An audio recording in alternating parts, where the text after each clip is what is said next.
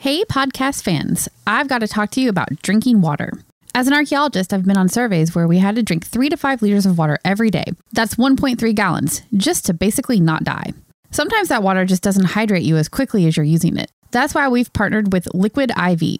The small packets make it easy to take one with you to work, to work out, or on any adventure. I like the strawberry lemonade and lemon lime ones the best. Just put one stick of liquid IV into 16 ounces of water and get hydrated two times faster than with just water alone. And now with our partnership, you can get 20% off when you go to liquidiv.com and use the code TAS at checkout. That's 20% off anything you order when you shop Better Hydration today using promo code TAS at liquidiv.com. You've been hearing ads for Zencastr these past months. Interested in sponsoring this show or podcast ads for your business? Go to zen.ai forward slash the archaeology show and fill out the contact information so Zencastr can help you bring your business story to life. You're listening to the Archaeology Podcast Network. You're listening to The Archaeology Show. TAS goes behind the headlines to bring you the real stories about archaeology and the history around us. Welcome to the podcast. Hello and welcome to the Archaeology Show, episode 171. On today's show, we talk about sacred pools, badass prehistoric women, and massive cave drawings. Let's dig a little deeper.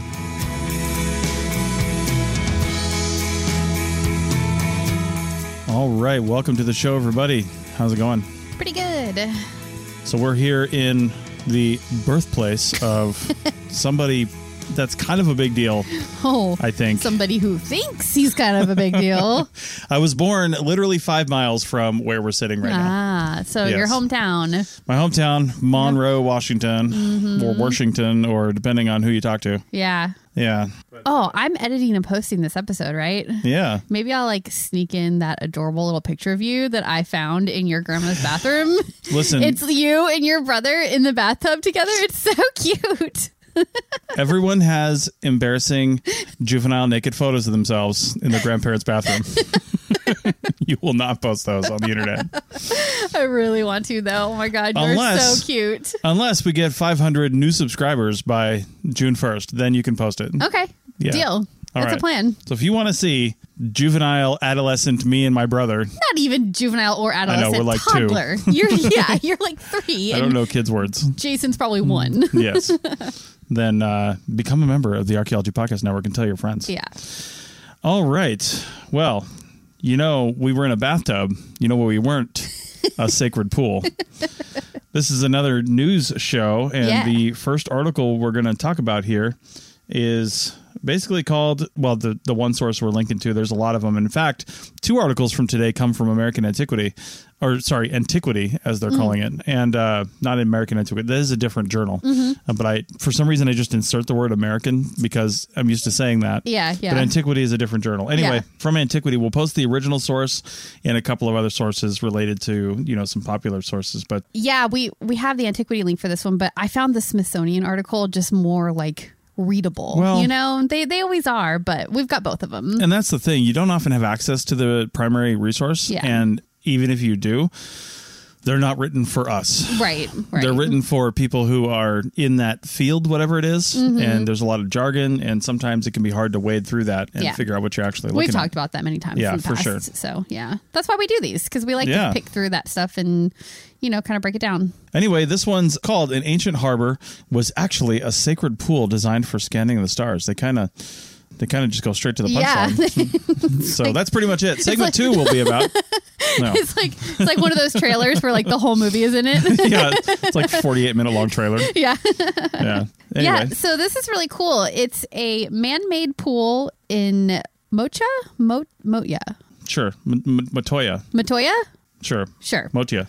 Okay. M O T Y A. M O T Y A, Italy. It's on Sicily. It's on actually the modern island of San Pantaleo, Oh, which I think Sicily. it's in the it's in the Sicily region. Yeah. Yeah, yeah. Yeah.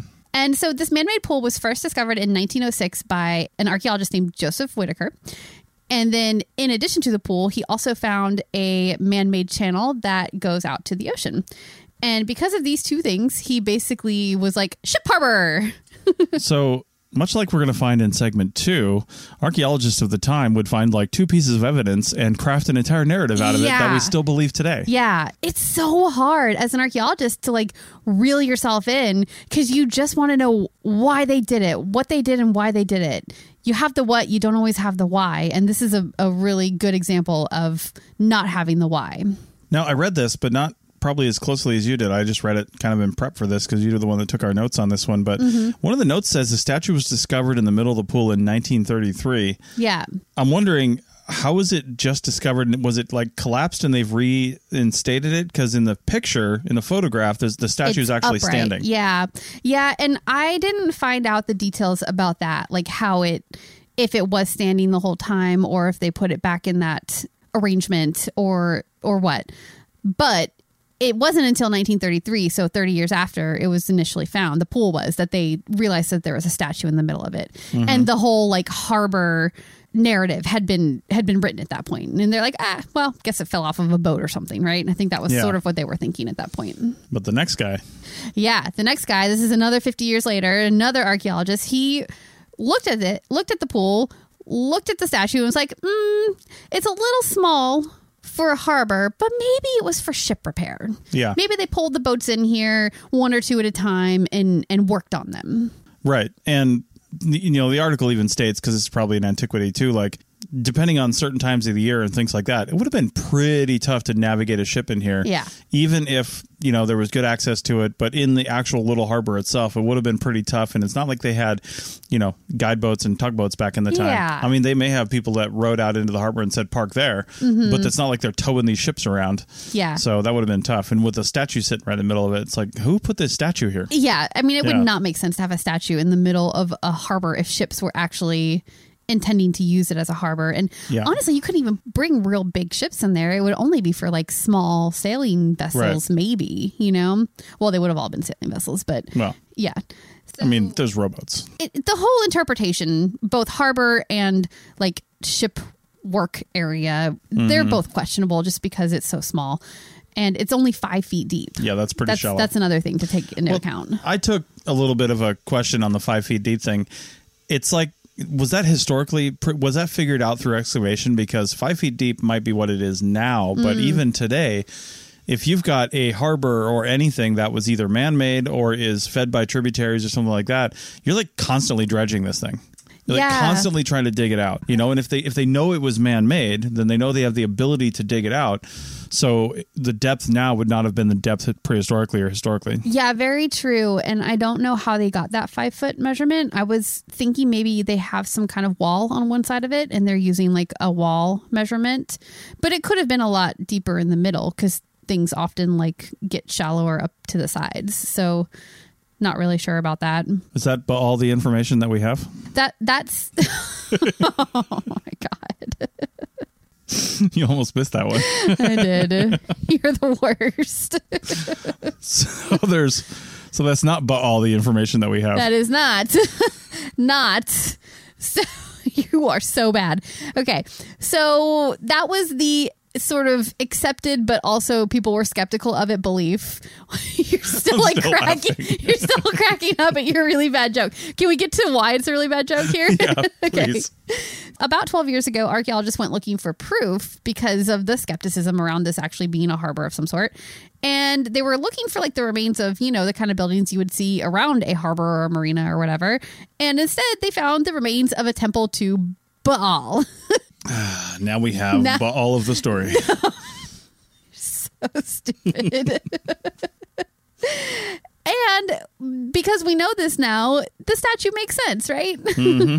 so Baal is a Phoenician god that is sort of similar to Orion in that whole like constellation thing. This all was a little unclear to me, and I honestly didn't go deep diving the different gods and what they mean Yeah. to different people. But Orion, you know, is a constellation, and it seems like Baal was associated with that with Orion and also with that constellation. well, I mean, constellations like Orion and the Big Dipper and the Little Dipper and Cassiopeia, we know those by names today, Mm-hmm. but they've been visible obviously since the creation of the planet. Right. So all beings throughout time have seen these shapes and seen other shapes and some of those really prominent ones like Orion, you can't miss Orion. Yeah.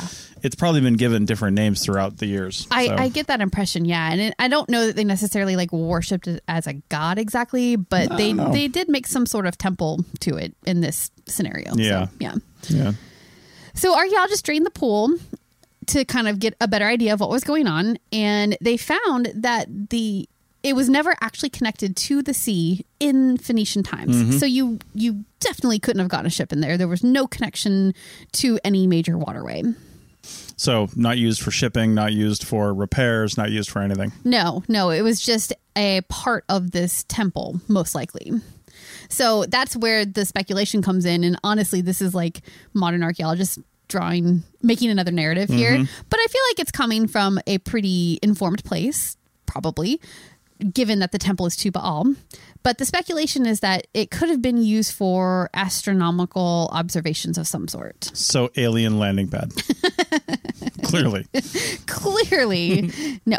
The pool is oriented toward the point in the horizon where Orion, the constellation associated with Baal, rises on the winter solstice.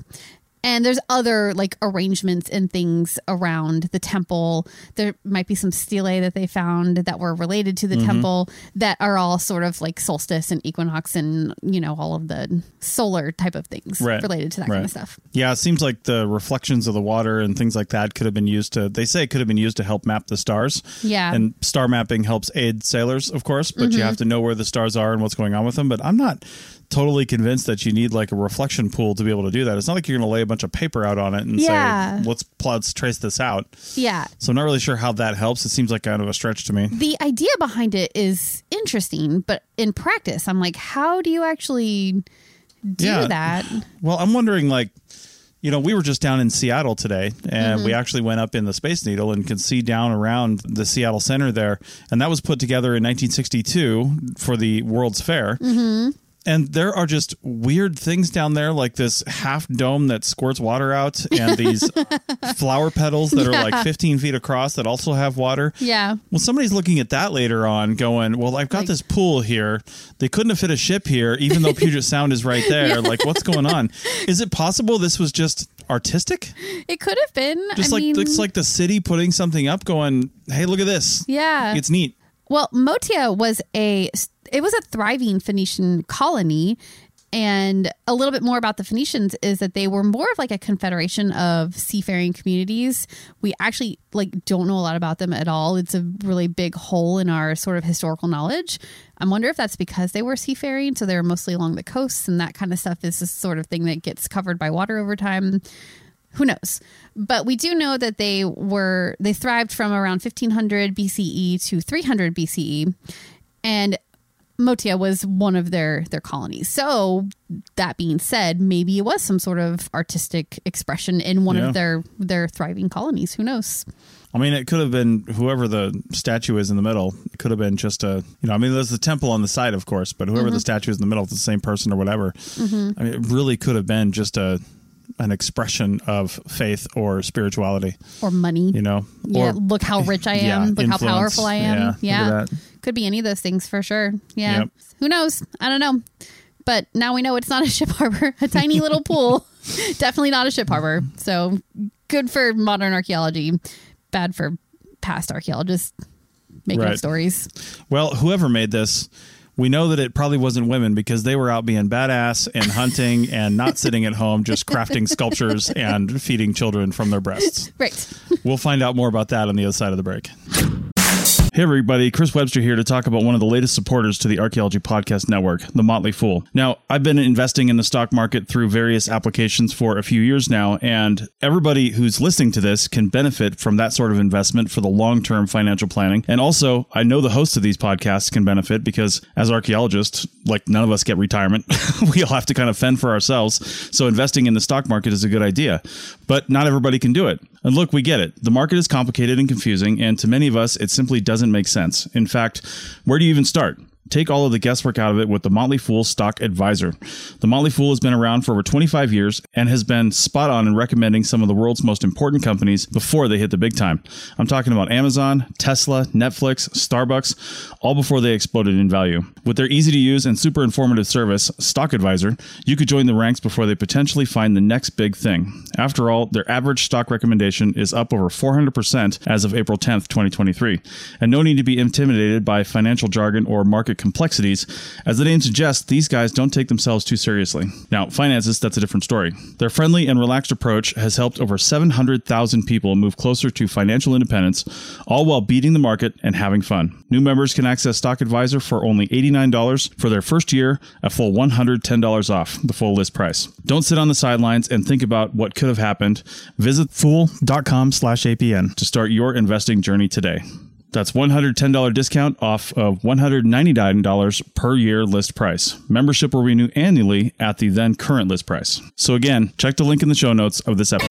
Pulling up to Mickey D's just for drinks? Oh, yeah, that's me. Nothing extra, just perfection and a straw. Coming in hot for the coldest cups on the block. Because there are drinks, then there are drinks from McDonald's. Mix things up with any size lemonade or sweet tea for $1.49. Perfect with our classic fries. Price and participation may vary, cannot be combined with any other offer. Ba da ba ba ba. Chris Webster here from the APN. You've heard me talk about Zencastr for a few months now, and there's never been a better time to check this out and start a podcast. Zencastr has hosting tools and both audio and video podcasting capability. Many of you have already clicked on the link in the show notes, and we thank you for that. Use the code TAS, that's TAS, at the link in the show notes, or go to zencastr.com and use the code, that's Z E N C A S T R.com, to get 30% off your first three months. Again, use the code TAS for 30% off your first three months at zencastr.com. Welcome back to the Archaeology Show. Oh, Yes. capital T, the Episode 171. TAS, as we like to call it. TAS. TAS. TAS. TAS, TAS, TAS. All right.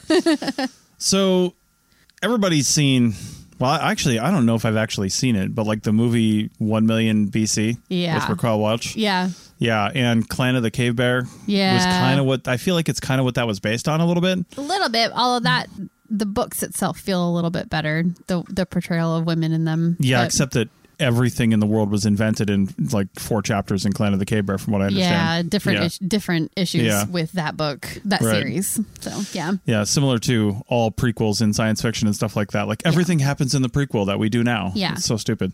Anyway, but all of those have helped to create this image of prehistoric women as Yes. basically just baby carriers and objects for men to have and rape and do with as they will. I mean, listen, what I, I mean, I've been an archaeologist since 2005, uh, both of us about the same time. Yep.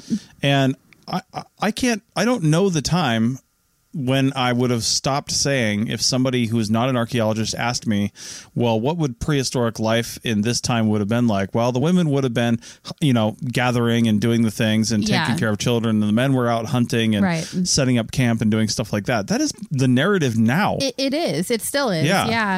And I'm not sure that that's entirely wrong. It's just that I think that the well, we should we should we're kind of getting ahead of ourselves here, but oh yeah, what is this article about? the article is called Prehistoric Women Were Hunters and Artists as Well as Mothers Book Reveals. And it's based on a French book and documentary. The documentary is coming to the UK in September. And mm-hmm. basically, it seeks to debunk the simplistic division of gender roles, like we were just talking about the hunter and the gatherer. Coming in September. Yeah. These guys are ripe for advertising. We should get them on the APN as guests. I would love to interview Yeah. them. Yeah, because it- this sounds so interesting. This is a French book and documentary, and it says Yes. it's coming to the UK in September. I don't know if it's coming to the US at all. Yeah, that's a good question, but there's ways to get UK stuff in the Yeah. US and not even illegal ones. I think there's like legal ways to make that happen. uh, Either way, I think if anybody, because we have a pretty big audience here, if anybody listening to this actually knows anything about this and can put us in touch with these people, Yeah. that would be fantastic. We'll do our own research, obviously, but Yeah. it would be great to get them on to talk about this. Yeah, because the the book is out in French and the documentary in French is also out. Like that whole part of it has Oh, right. has come out already. It's just the English version The English yeah. versions are coming. I think the book might be out in English already, and then the documentary is coming. Not Well, positive about that. It's been pretty proven in the last couple of years that if it's not on Netflix, it doesn't count. So until it's on, know, right? once it gets on Netflix, I mean, I'd be, even be willing to say any of the streaming services. But. Mm. Netflix is kind of like where it's at. So So the book Anyway. is called Lady Sapiens: The Women in Prehistory. I love and that title. Lady Sapiens is my favorite thing I've heard. I love that. I mean, you've kind of got no room for men because you've got Lady Sapiens, you've got Homo sapiens, and if you're using a current definition, I'm, I'm just saying, like, where are the male sapiens? Male sapiens. With Homo sapiens and Lady same ring. sapiens, there's like no Dude reproduction. sapiens. Dude sapien. so, like we've been saying, women in prehistory have been portrayed as sort of having a supporting role to, to men, right? Like they were the ones who were gathering, they were hiding with their children from the violent world, sexual objects to be exploited by men, and just generally portrayed as weaker members of the group. And they needed to be protected. Yeah, you know, an interesting thing about that, we just we just in the last like month or so finally binged the series Yellowstone, which is actually entertaining in its Mm-hmm. Own right. I don't think it's historically accurate in a lot of ways, but It's a little pro. It's got its Right. problematic points, but yeah, right. And then we also watched the prequel to that, 1883. Mm-hmm. And in the prequel, they show like every single TV show and movie that depicts Native Americans in their I want to say natural setting, which Mm-hmm. means they they weren't like living in a city or on a reservation. Yeah. there was a, a handful of times in that show where they depicted like the women and children were left behind at camp while the men went out hunting. Yeah. And I think, like we're saying at the beginning of this, they're not actually saying that in all societies women were you know just as I, I, want, I don't want to say equal is the right word but did an equal share of the, the living responsibilities as men. Mm-hmm. They didn't necessarily divide that way. There were some sexual divisions of labor. That's always been a thing but there were some definitely some in, in native american societies. Mm-hmm. And there's been some in other societies throughout the world. It's just not everywhere. Yeah, I think it's not a it's not a universal truth. Yes. And I think what they're getting at here is not necessarily that there weren't sexual divisions of labor, because of course that was going to happen. Because the one thing that women differentiated them from men is children. They had babies and children to take care of. And that, I can't imagine that was any different in prehistoric times.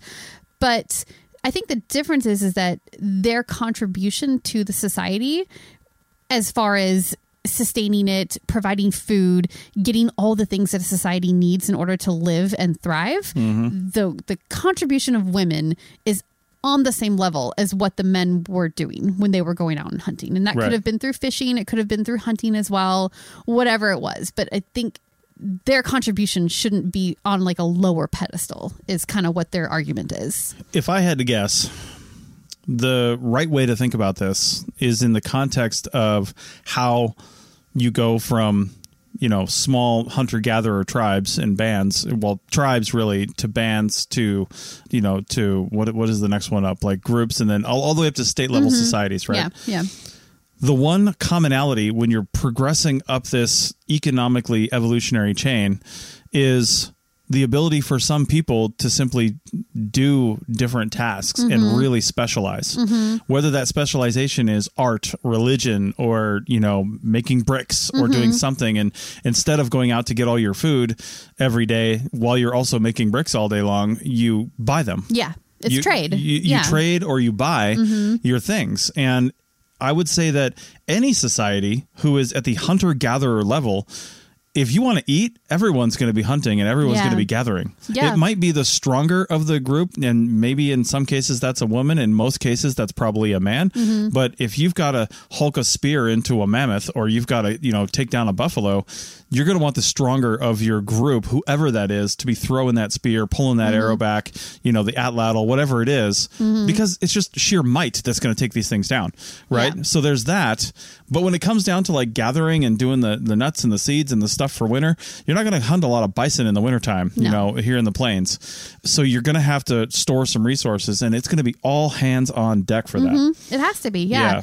And and like you're you're talking about getting enough calories into your body. Yeah. And the right kinds too, but the the right calories into your body Kind to of all survive. the calories back then were the right kinds. Probably, but yeah, like you're just trying to survive here. So I think at the end of the day, women were probably bringing in through gathering and fishing and anything else they might have been doing to uh, catching small game, even you know, that would have equaled out whatever large game Yeah. men were able to hunt. So I, I think they are saying that that sexual division still happened, but just don't don't discount how important what women were doing was to the community as a whole. I think one of the big problems we have is as anthropologists, we've come up with this term of sexual division of labor to imply that things were divided along sexual lines only because you know on on an average scale like i said men are generally stronger and have more muscle on them and women mm-hmm. generally are less Yeah. right but that term also implies that it was men and women. It really should be something more of a strength division of labor or a uh, capacity or some other term division of labor. Because, like I said, there's definitely weaker men that just like wouldn't have been super great at bow and arrows. Yeah. You know, like a, and- a young single young woman who has no children to take care of. Yeah. prime of her life at that time uh, versus an older man, you know, 40, 45. Hey, come on now. Got a little too close to the. I'm just Yeah. saying, like, I think that she would probably be a better hunter in that case, depending on what they're hunting. So, Yeah, I mean, I've heard before too. Like women were all doing all the pottery, and and you know, sure, in some in some societies, you, you can definitely see ethnohistorical evidence, uh, which means basically people took photographs or or wrote down notes of literally watching women make pots in the American mm-hmm. Southwest because it really was kind of their deal. Mm-hmm. You know, older women and stuff like that, they would just sit there and coil these pots around and just make them. Yep. But again, that couldn't have been universal around the world because if you look at even going back to Roman times and things like that, uh, ancient Roman times, I mean, it was it was largely men specializing in those fields as well, and that mm-hmm. didn't just develop out of nothing. Right. You know, that would have developed out of a historical capacity for that joining of tasks, mm-hmm. and then when you when you got into a more leisurely society, I'm willing to bet that you know women did kind of fall back into that house role and mm-hmm. men were out doing other things and Yeah. that's kind of i mean to be honest that's where some people are now you know yeah, true. in I some mean, families that hasn't changed It still happens. yeah. Well, let's let's kind of examine like how we got to this point. The authors propose that it probably began in the 19th century with early researchers, early archaeologists, and their disregard for women. Not just archaeology, actually, probably like just science and research in general at that time. wait i don't i don't buy that early like british researchers had a disregard and Oh, really? for women and like didn't treat them as equals Oh no, you don't. no that seems totally false So yeah, they they did at the time, and they were basically imposing the viewpoint of the time onto the past and the things that they were finding in the past. Yeah. Even uh, even like in medical, you know, terms and stuff like that too. Like there's a lot of issues with the medical research that was going on in Sure. at that time period and the way they were interpreting it, interpret, interpreting it for women versus men. So Yeah. like all of that was happening, and it starts there. It continues on that way into the 20th century, and I think that we've begun like deconstructing that idea because when I read this article, I was like, well, yeah, of course. I mean, prehistoric women were big contributors to Yeah. to society, but I didn't really think about how that the idea that they weren't had come about. So it is interesting that they're kind of pinpointing it back to the 19th century. Yeah, for sure. I mean, Yeah. there's archaeological evidence too. If you just look at the evidence of women having different roles than they've been portrayed. Yeah. You know, um, Yep. like there's, uh, they mentioned one that where there's etchings found on a, a stone plaquette. Yeah, I'm not really sure what that Set- is. I, I guess like a small stone plaque I think it is. Yeah, like I a don't know. small tablet, maybe. Yeah, but anyway, a woman with a baby carrier on her back, leaving her hands free to do other things. Yeah, there's a little bit of interpretation going on there because I don't Sure. think they necessarily knew that that was why. But having your hands free is certainly helpful I mean, in any time period. if you're British, if her hands are free because she's got a baby on her back, and you're a British man in like 1901, she's just making more babies or whatever she's doing. So, Mm. yeah, keeping that keeping that going. but then there's also skeletal studies. Being serious again, Mm-hmm. uh, you can see muscle definition reflected in the bones Yes. of people. Yeah. You And- know? yeah. Yeah. And in the upper arm specifically, where women have been portrayed as not being very strong, not having a lot of arm strength. Yeah. So therefore they couldn't hunt. But like actually they probably did have a lot of, of upper body strength. And to be honest, they didn't know some of the stuff like this back in the times when these interpretations Yeah, were made. Because yeah. I, I'm reminded when I see this upper arm muscle thing of the the massive study that was done on that. Uh, what was it that college football team that crashed in the Everglades or something in Florida? Like their whole plane went down and it was all college football players and they all died. Oh, And there was gosh. a huge study done on their their, their- an osteological study done on their oh. assemblage. Oh, I don't think I've heard about that. yeah, wow, that's I mean they were really like had overdeveloped muscles because Yeah. they were college football players. right, right. And there was a lot of stuff that came out of that study of the, the basically their remains. Now I don't know how how a lot of the remains ended up in like the scientific record and not buried. When was this? Well, I heard about this ago? when I was in osteology class in like 2004. Oh, okay, so it must have been a long time But ago. It was not long before that. Hmm. So it was probably late 90s or early 2000s. Yeah. Yeah. Okay. Interesting. I just don't remember. I did not hear about that. But Yeah, that but it was a huge thing, and that's where you learn stuff like that. Yeah. You know, who would have known that you can see stuff like muscle definition in in bone growth? I you know? Like in the early 1900s, they were still trying to define race by bones. Yeah, So they weren't really maybe looking at Yeah. the other things that you could learn, the things that are not not focused on on Right. that. But yeah. Right. So in Peru, there is the burial site of a young woman who is under the age of 20. This is kind of what I was talking about Mm-hmm. before. And she's buried with a big game hunting and butchering toolkit, basically. All the different Yeah. points and, and things that you would need for hunting and then processing big game. So I think that is really cool. And it kind of is exactly what we were speculating on before that maybe a young, strong woman would be part of a hunting party. Sure. And it might go badly for her. And then she dies and gets buried with all her stuff. Yeah. few more kind of case studies here. We see female burials with hunting tools in the US. There's at least 10 sites from the late Pleistocene to early Holocene between 12,000 to 8,000 BCE. Going a different direction, small game hunting has been sort of underemphasized by past researchers. And it probably contributed a lot to the nutrition of a community, depending on where they were and what their animal hunting opportunities were. Yeah. And we're sitting up here in Washington State where fish and, and shellfish and things like that are a, a, still a pretty huge part of people's everyday diet. I mean, fish is everywhere in Seattle. Mm-hmm. Yep. Salmon, things like that. And fishing and setting up these these traps and things like that and processing fish and stuff, there's no sexual division of labor there. There I mean, that's be, like yeah. that doesn't really require a massive amount of strength. No. Unless you're talking about the whalers. Yeah. Whaling is right. a whole other entity. whole different thing, and not necessarily prehistoric. I'm not really sure that was happening. Oh, they- like like like, the ten thousand years ago, right? I, I don't know. Up in Alaska, they've been taking whales for a long Really? time. Maybe. Yeah. So Yeah, I don't know the history on that one, but Yep. but yeah, I mean that was probably a huge part of their nutritional Mm-hmm. intake, and definitely it was in the wintertime when big game wasn't really around. Right.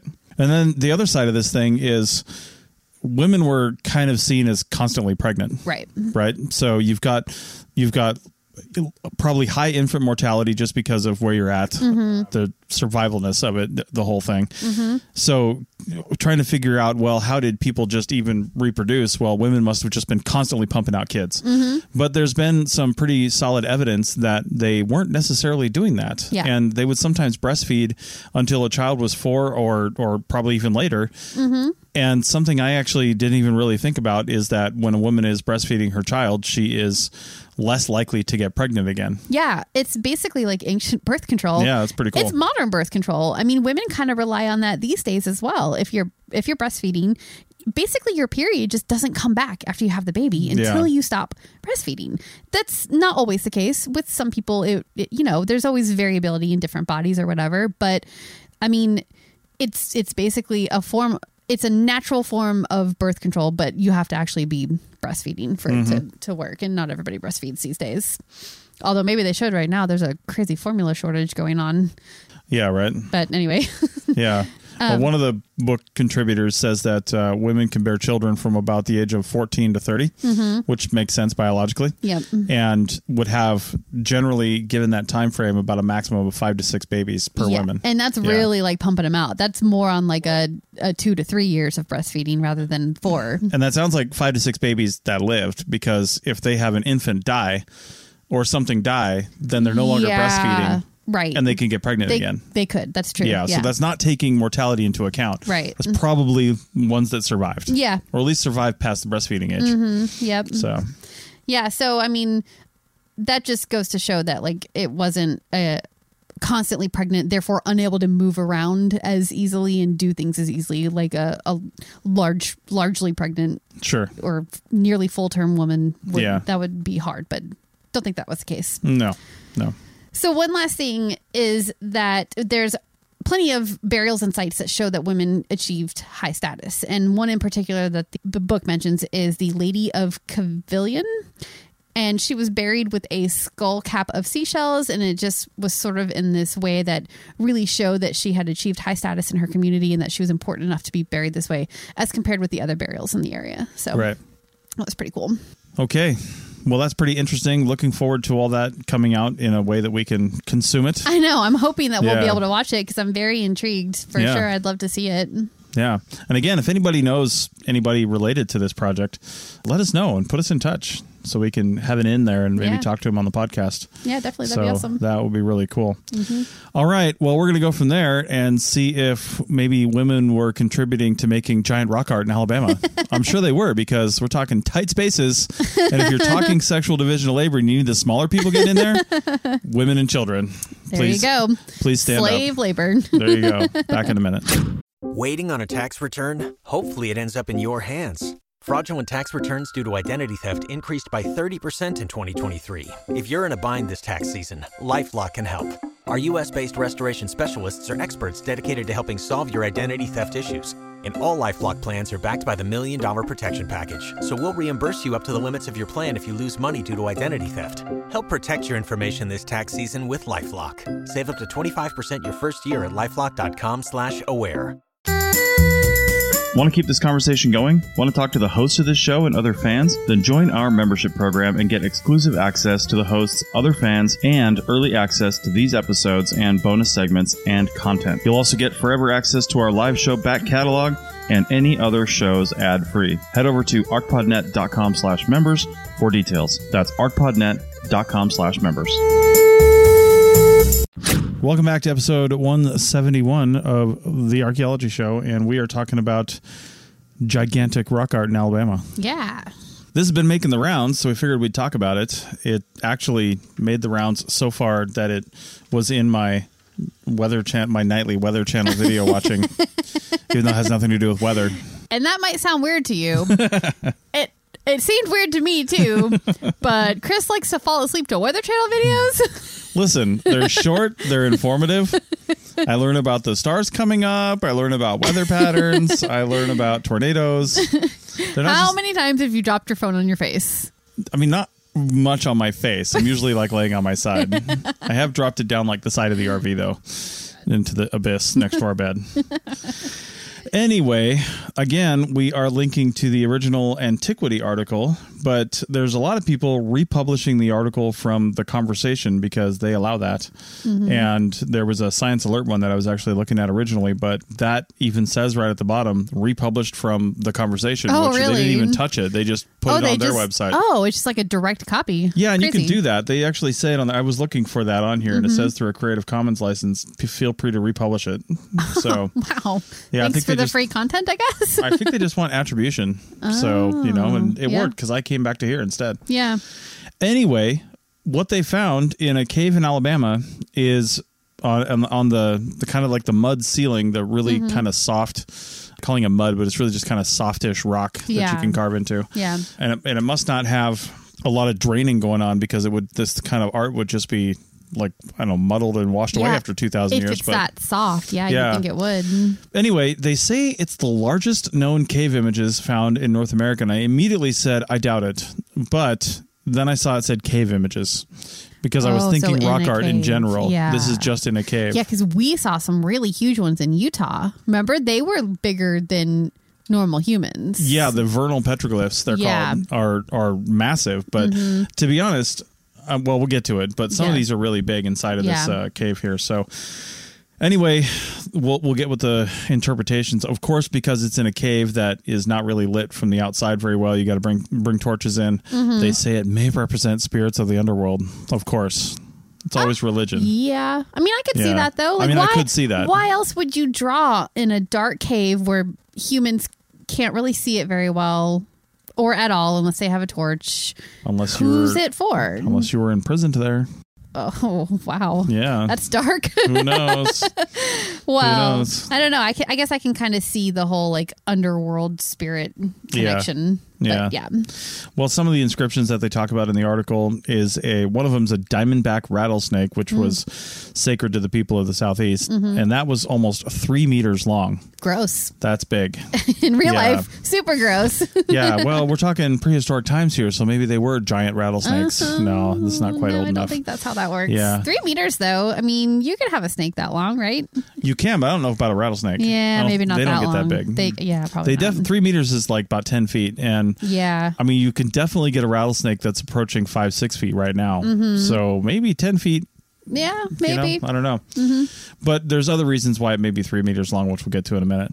Uh, there's a human figure, like a sort of an anthropomorph, we call it, just like a kind of a human figure. Yeah, kind of like blocky and Yeah, square yeah. looking, right? wasn't really good. Yeah. But that was 1.8 meters long, which again, 1.8 meters, you know, two meters would be about seven feet. 1.8 meters would be about the height, the size of a tall person. Mm-hmm. Yeah. You know, so that's not too crazy. Mm-hmm.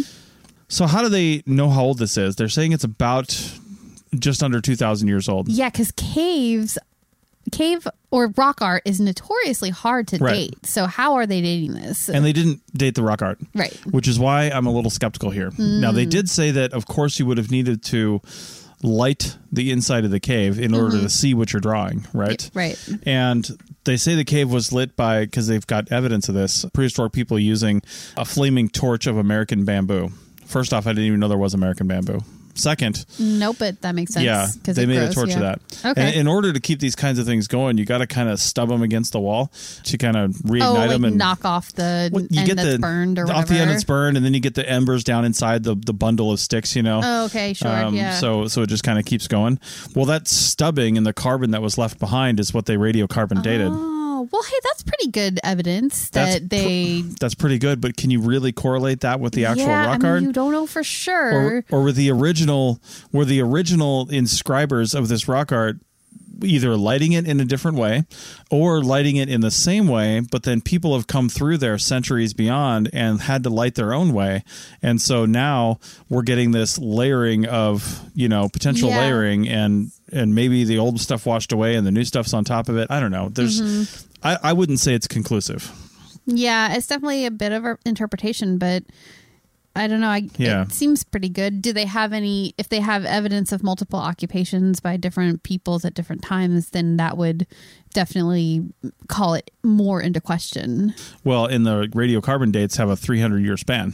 133 Right. to 433 Oh, CE. okay, so yeah. it's definitely multiple groups of people potentially. Potentially, you know, yeah. But that is within the error bars of radiocarbon dating too. So Mm-hmm. I don't know if anybody's saying this was like a, a one time event where these things were just made and then that was it. Yeah, But and I get I'm, I would be guessing that that's not the case. probably not. Yeah, people usually revisit Yeah. areas like this over and over. Interesting thing is there is pottery that was found in the cave and Hmm. the s pottery's dated basically well there are some ways you can date pottery but one of the ways it's dated is through its stylistic Mm-hmm. representation what does it look like and one of the ways one that that correlates with the dates they found Oh, okay. so that either means one of i would say two primary theories one either a this stuff was made well into prehistory and we don't know when and these people for 300 years revered it and saw it as a sacred site came in celebrated it with their torches looked at it left their pottery behind for whatever reason and that was it or the pottery and the torches were left there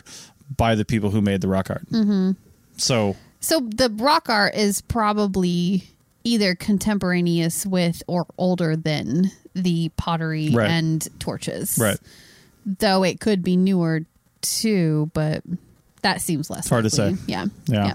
So anyway, I think I'm just like being a little skeptical on that. Yeah. kind of spiraling down like the Yeah. the possible options. Yeah. But I it's mean, always the- hard to say. Right. I mean, the thing is, this wasn't like something people would come and just sit back and admire either. The ceiling of this cave is, in general, only about two feet high. Oh wow. Yeah. Very, very low. Yeah. So you're You're like laying on your back Yeah. to to carve these things in. yeah, and you're you're scraping yourself along, and to even see it in full.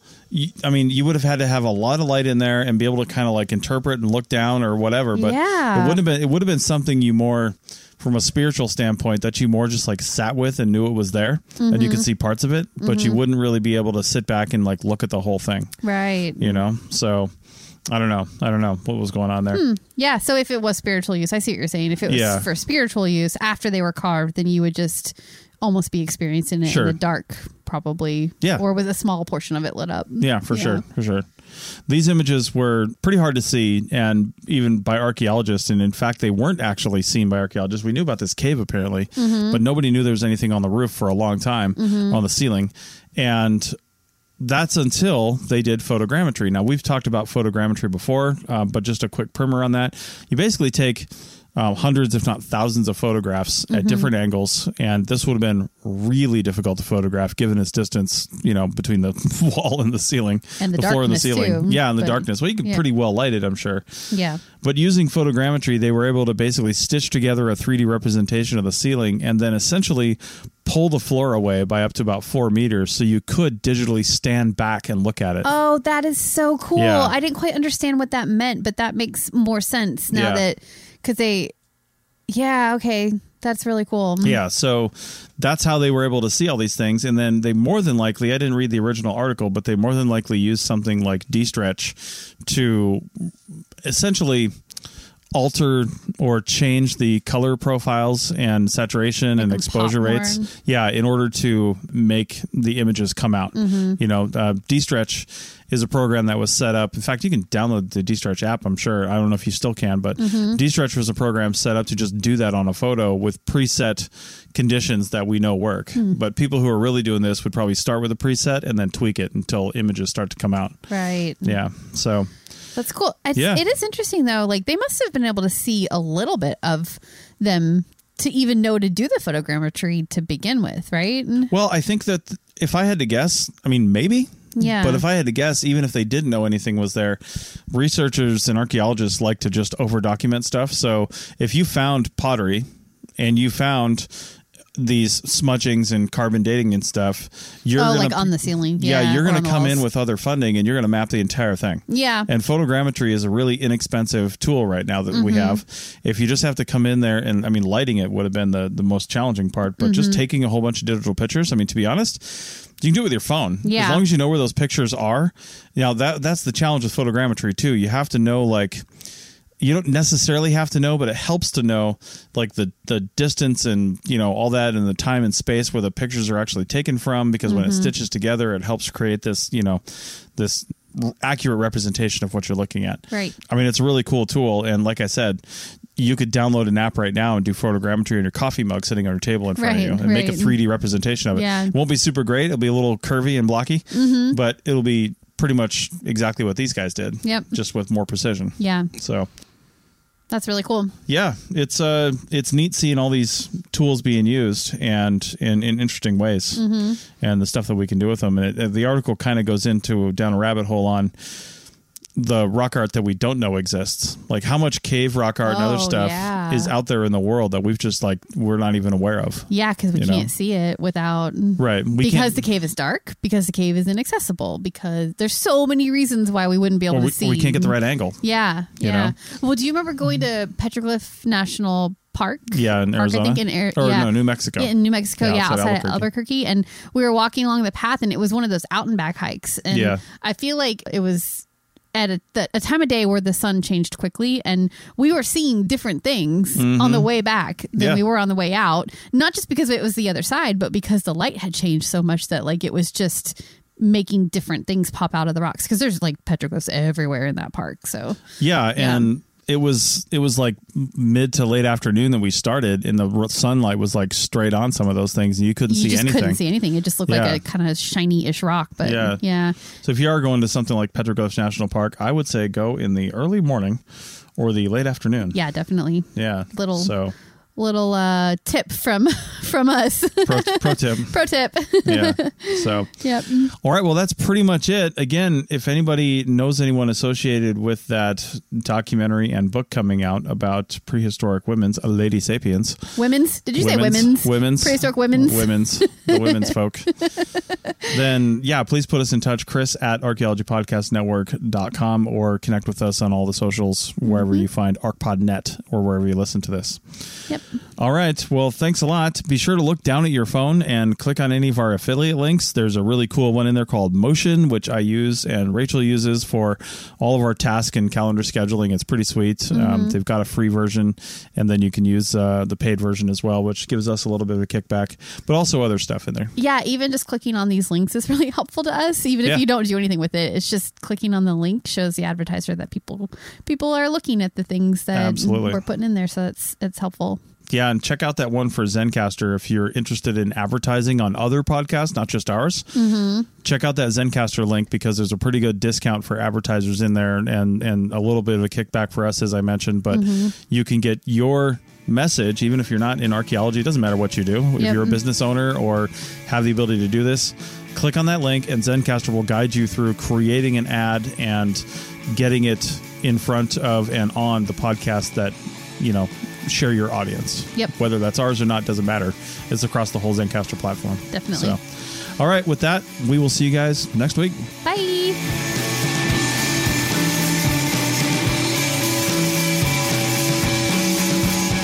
Thanks for listening to The Archaeology Show. Feel free to comment and view the show notes on the website at www.arcpodnet.com. Find us on Facebook, Instagram, and Twitter at ArcPodNet. Music for this show is called I Wish You Would Look from the band Sea Hero. Again, thanks for listening and have an awesome day.